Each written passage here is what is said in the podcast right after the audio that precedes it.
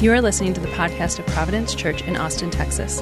We hope this message raises your affections for Jesus and helps you live out the gospel in everyday life.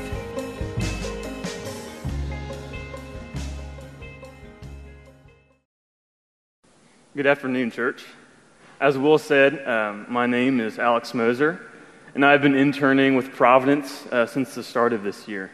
Most of y'all may know me as the intern, which Will lovingly calls me or Prince Alexander around the office.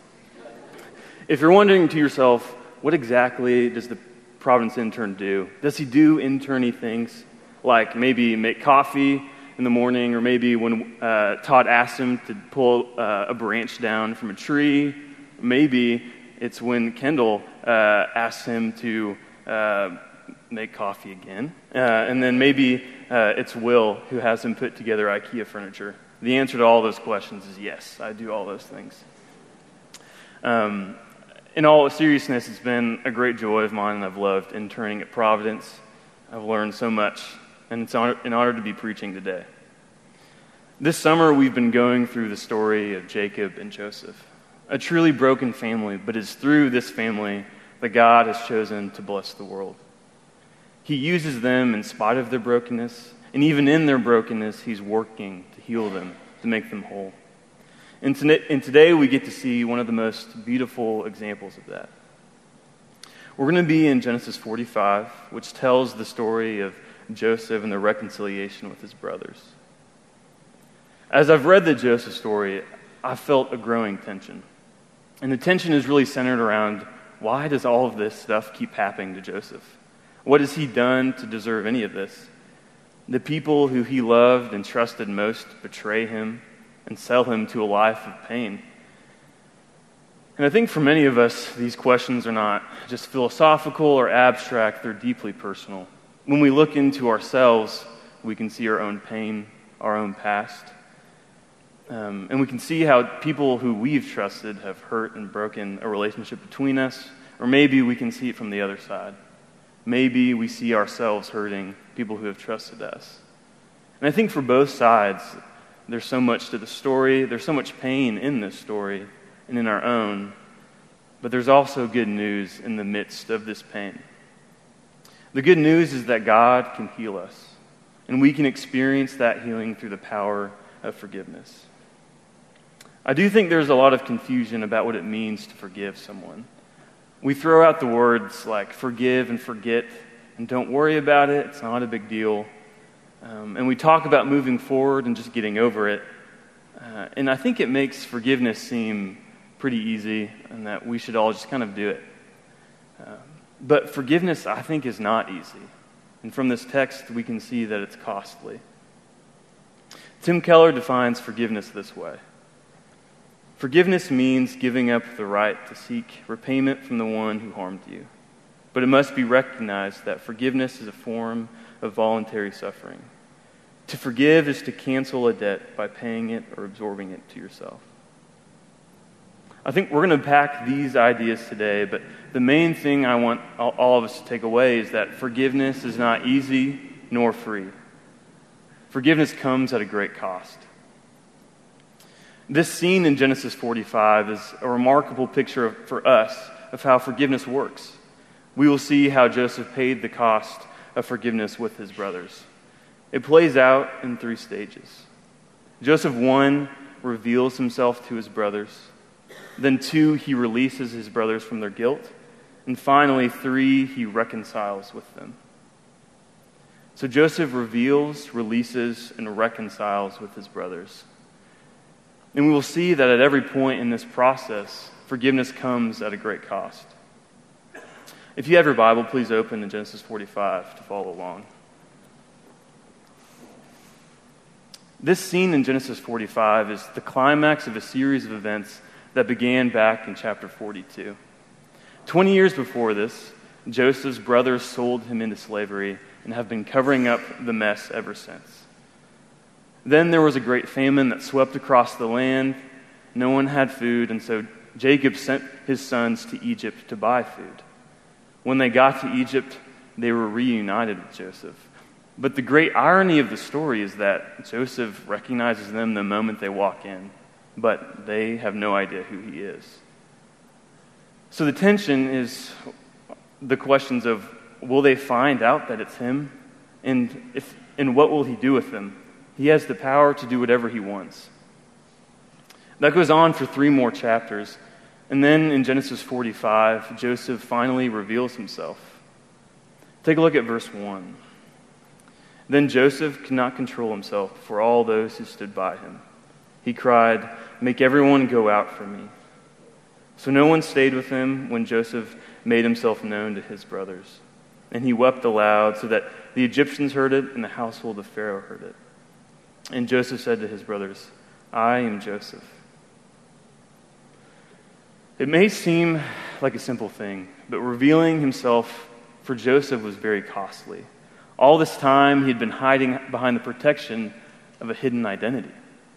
But revealing himself meant he was stepping outside of that and sharing the pain and the cost of that pain.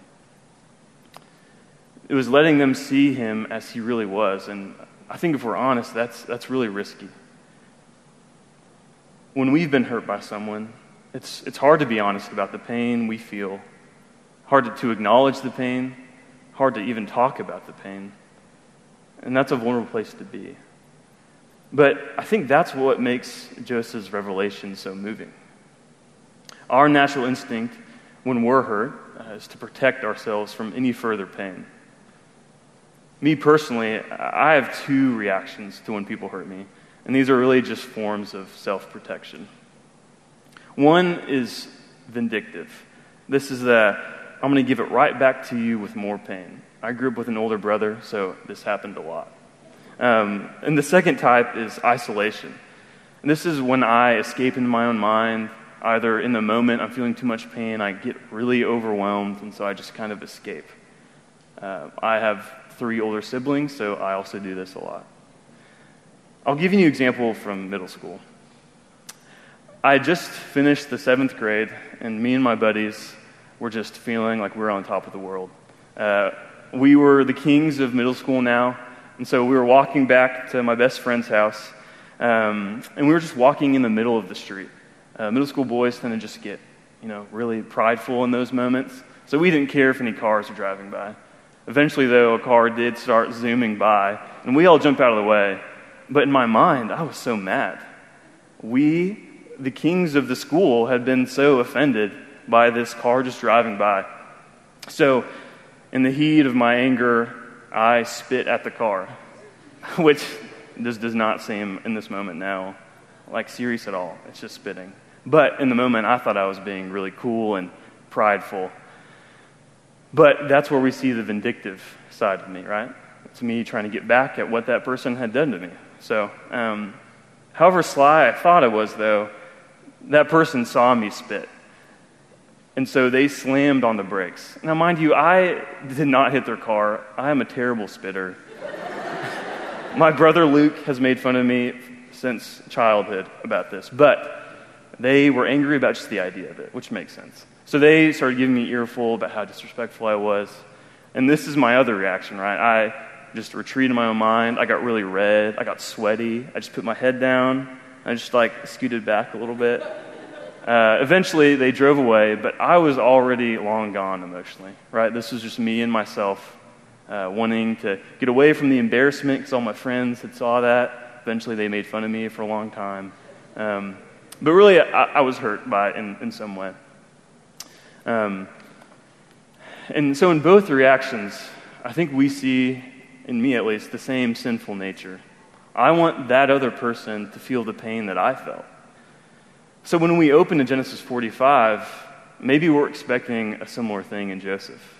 We may expect um, to see Joseph have this long, vindictive speech, blaming his brothers, heaping on what they've done to him, maybe even taking revenge. Or maybe we expect Joseph to simply keep on with the status quo, right? It might be easier just to keep everything hidden so that he doesn't have to deal with it with his brothers. Instead, though, when we do turn the page to the new chapter, we see something totally different. We see weeping and forgiveness. Joseph can't hold on any longer to these emotions. He's overcome, so he clears the room. It's now just him and his brothers. They only know him as the one in charge, and he can do whatever he wants. And this is what he does. He wept aloud and said to his brothers, I am Joseph. So, what does Joseph's revelation mean to us? I don't think we'll ever be in a situation where we have to reveal our identity in order for someone to know our pain. For us, I think this just looks like vulnerability. It means that we let our guard down, let go of both our vindictive and isolative um, behaviors. It means letting people see our pain, which exposes us to even further pain. And I think that is risky for us. It may involve weeping, crying. It may involve just feeling that pain all over again, but that is a part of the cost of forgiveness. Whether we are the one forgiving or being forgiven, we have to reveal our true self. We have to be honest with, it, with the other person. Forgiveness simply isn't possible without that type of vulnerability. The pattern in Scripture is that we ought to forgive others as we have been forgiven. So think about how God has forgiven us. He begins by revealing himself. We would have no other way of knowing God unless he shows us himself. And he did this most explicitly by taking on the flesh in the person of Jesus. John speaks to this unbelievable self disclosure. He says, We have seen his glory, glory as of the only Son from the Father, full of grace and truth. Jesus made himself vulnerable. And he made himself vulnerable to those who had sinned against him, and eventually it cost him his life.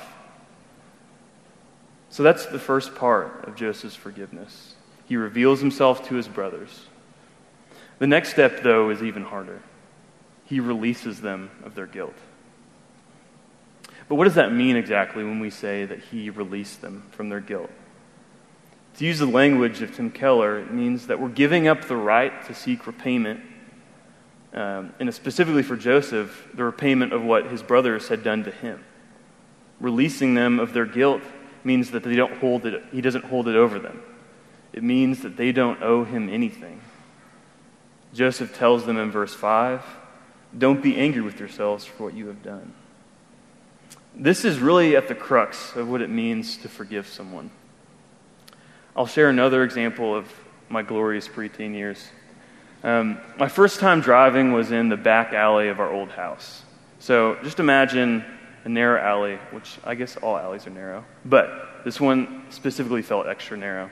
On the left was our house, on the right was our back door neighbors, both with fences, right? Okay, so my mom wants to give me an example of um, driving. I'd never driven before, so she wanted me to just feel it out. So she just tells me, Alex, all you have to do is release the brake and you'll gently go forward down the alley. I was a nervous kid. And so I wasn't really thinking about what she was saying. I was more just, okay, I'll do it, and just kind of in the awkward state then. And so I go get behind the wheel, and instead of just lightly releasing the brake, I just slam on the accelerator. What eventually happens is the left wheel was turned toe to the left, and I didn't understand that you have to turn wheels before you start driving. So when I slam on the accelerator, I gently tap and then just completely go over our fence and eventually almost go into our pool. That didn't happen though, which is great. Um, but when we were all standing there after the wreckage, I at least was thinking, someone is going to have to pay for that. Um, and, and, what, right, which is probably obvious, but um, so what I saw was that uh, someone had to pay for it, uh, and my parents did pay for it, right? It wouldn't have been forgiveness if they um, just said, Alex, don't worry about it. Nothing's broken. Because the fence was broken, it was on the ground. Our house was just open on the alleyway. So, what we see here is that um, they had to pay for my, um, my sin. What I did to that fence, as I broke it, they had to pay for it to be rebuilt. Now, they could have made me pay for the fence that may have been a good parenting move. But what the parents did, what my parents did, is a great picture of what we're talking about today. The reality was that someone had to pay for the fence. And even though they didn't break it, they absorbed the cost themselves. They released me from it. Breaking a thing, whether that's a relationship or a rickety old fence, costs something. In the case of relationships, that's a deep emotional cost. So when we say, I forgive you, we're not just saying it's no problem. We're saying that there is a problem, but I'm not going to hold it over you. I'm not going to lord it over you. Let's look at Joseph's release in the text. When Joseph says, I am Joseph, he's telling his brothers not just his name, but he's telling them really his story. I'm the one who you threw into a pit and sold into slavery. That's intense. It's important to see that Joseph isn't minimizing what his brothers have done.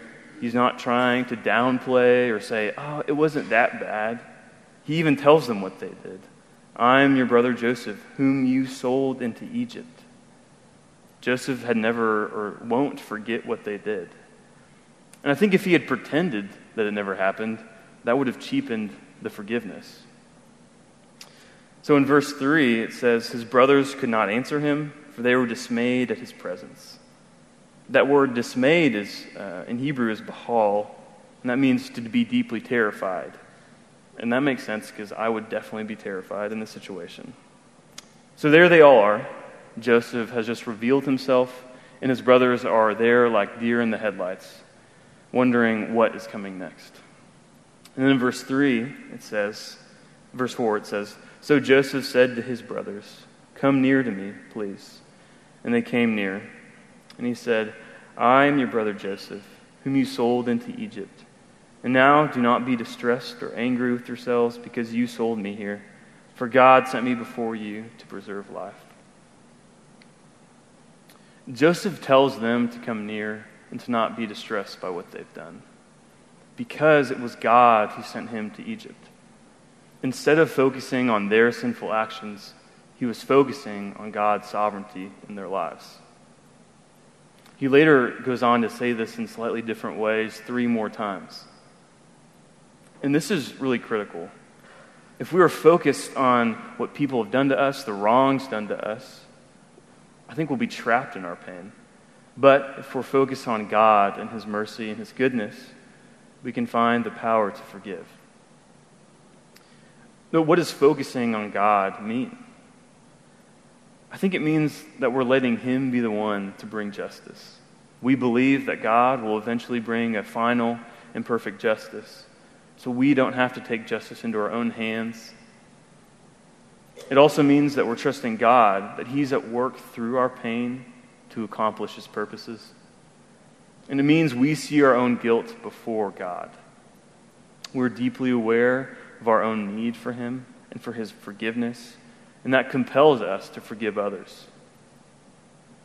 And Joseph didn't simply wake up this morning thinking, oh, I think today I really feel like I can forgive my brothers. Because God had been working in his life for the 20 years before this. And now we see that he's come to a place of trusting God. He isn't holding on to his anger or his pain or resentment anymore. And that gives him the freedom to release them of their guilt. This is also a part of how God forgives us. He releases us from our guilt. Think of Jesus on the cross, being mocked by the crowd. He could have crushed them, ended it right there, but instead he says, Father, forgive them, for they know not what they do. He doesn't want them to pay for their sins, he wants them to be forgiven. And how could he do this? Well, the night before, he prayed and said to the Father, Not my will, but your will be done. He wasn't focused on the wrongdoing of the people around him on humanity's wrongdoing, he was focused on the will of the Father. He was willing to pay our debt so we could be released from our guilt. When you experience God's mercy in this way toward you, then you are free to forgive others as you have been forgiven. And for me, I think this is an important application in my own life. Going through Joseph's story and seeing this point of release has been hard for me to grapple with. What does it look like for me to release someone of their guilt. I wrestled with this just a few months ago.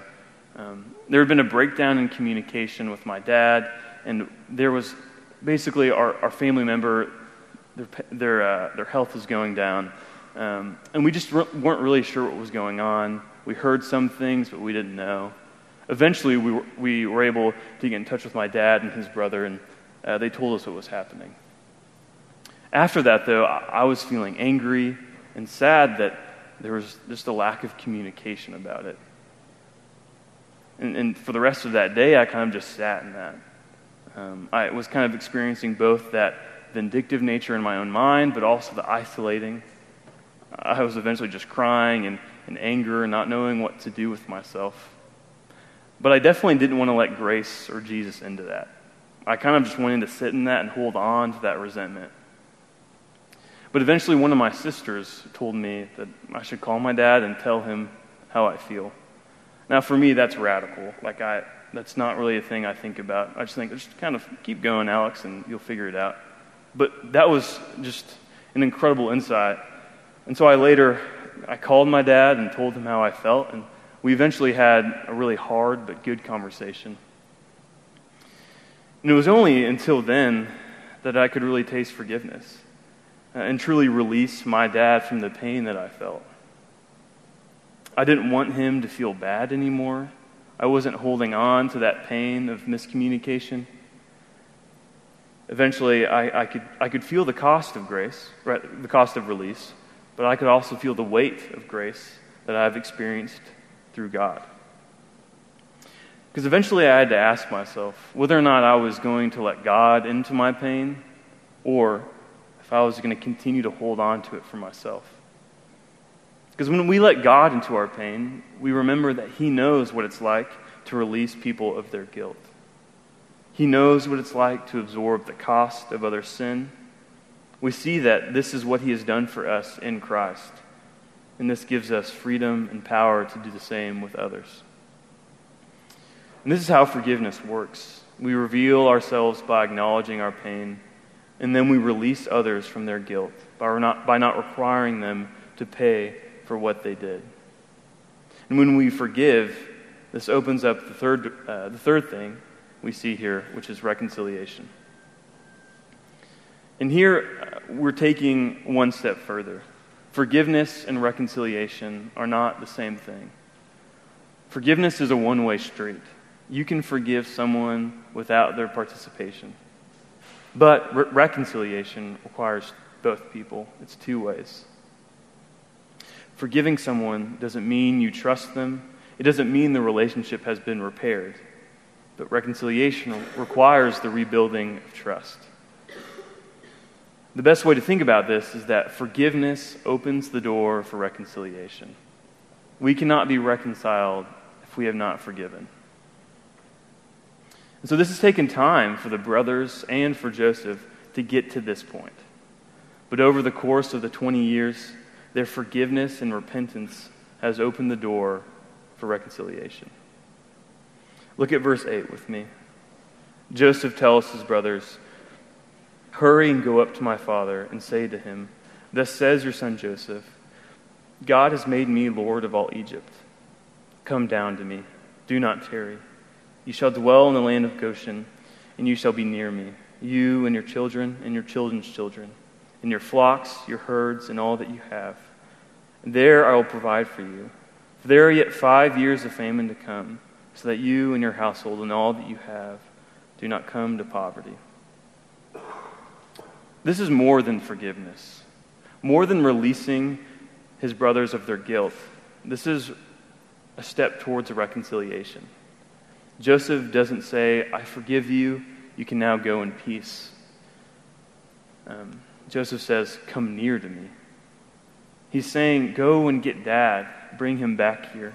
You, you, you can live here. I want you near to me. Our kids can grow up together. I will take care of you.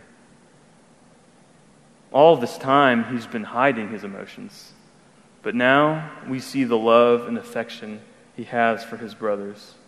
In verse 13, it says, Then he fell upon his brother Benjamin's neck and wept.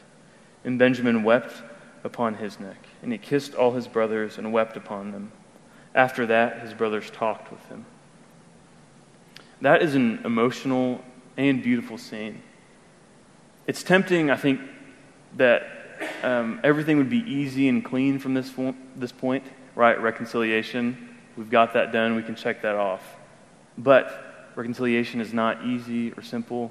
It's what we've been talking about. It's costly. Because later in chapter 50, after Jacob dies, Joseph's brothers once again become afraid that Joseph will enact some vengeful plot against them. You can see that there's still uncertainty, there's still trust issues. Reconciliation is not a one time experience, it's a process that requires ongoing vulnerability, forgiveness, and recommitment to work on that relationship. And that's certainly not easy, but it is beautiful. So, what does that mean for us? If reconciliation is a two way street, then what is the application for us? I think there's two things. The first is that this story gives us hope that one, reconciliation is even possible. Some of us may be so deep in pain and resentment um, over th- these past relationships that we think that reconciliation is mi- millions of miles away. Or we're on the other, other side and we think that we've hurt someone so badly that they wouldn't want us um, to apologize or whatever. Um, I think both groups think that it's, there's too much damage. But if we look at Joseph and Jacob, Joseph and his brothers, we see a deep betrayal and um, brokenness. But God worked in their lives. It took 20 years, but we can see that they were beginning the process of reconciliation.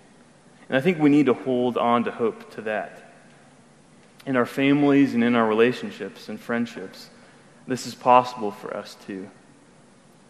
Because God has reconciled us to himself, there is hope that we can be reconciled to one another.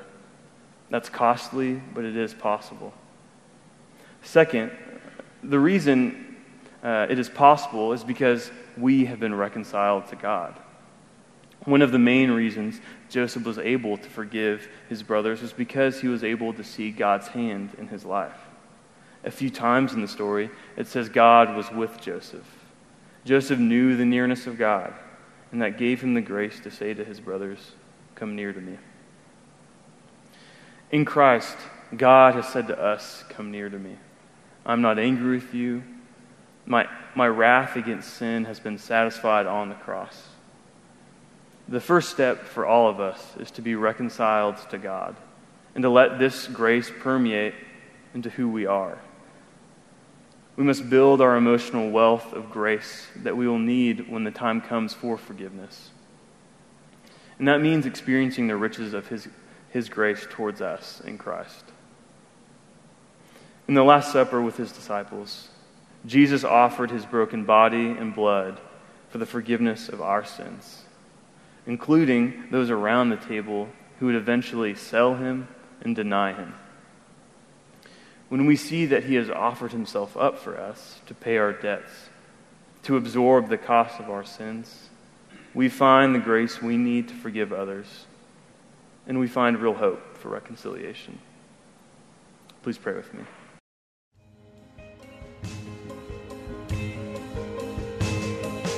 Thanks for listening to the podcast of Providence Church. For more resources and info, visit us online at www.providenceaustin.com.